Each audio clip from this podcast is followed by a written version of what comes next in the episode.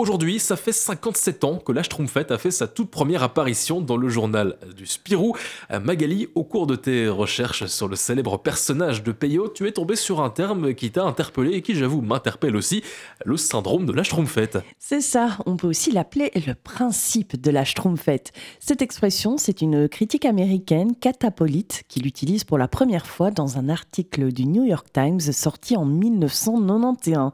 Ce terme, euh, elle l'utilise pour désigner des œuvres culturelles, des œuvres dans lesquelles les femmes sont peu représentées, un peu noyées par une surreprésentation d'hommes. Ce sont des œuvres, des fictions où on retrouve souvent le même schéma. Hein.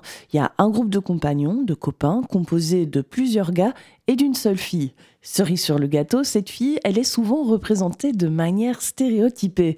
Et on va prendre l'exemple des Schtroumpfs, tiens.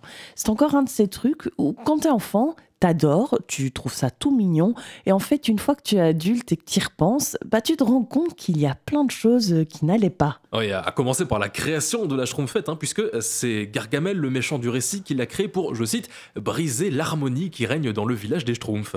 Oui, et pour donner vie à sa créature, Gargamel utilise une formule magique dont je vais vous citer quelques ingrédients. C'est pour moi, c'est cadeau. Alors, pour créer la Schtroumpfette, il faut un brin de coquetterie, trois larmes de crocodile, une cervelle de linotte, de la poudre de langue de vipère, un doigt de tissu de mensonge, une part de sottise et une part de ruse, beaucoup d'esprit volatile et beaucoup d'obstination.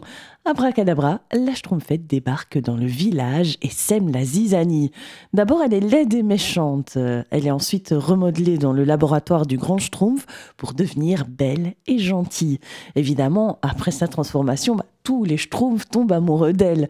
La Schtroumpfette vit dans son petit champignon rose, elle est capricieuse, renifle des fleurs, est coquette, bref, elle incarne tout un lot de stéréotypes sexistes. Et euh, contrairement à ses compères masculins, elle a aucun talent aucun attribut particulier. Pas de schtroumpfette gourmande, bricoleuse ou fleuriste, non, la Schtroumpfette tout court. Ce personnage n'incarne rien d'autre que son suffixe féminin.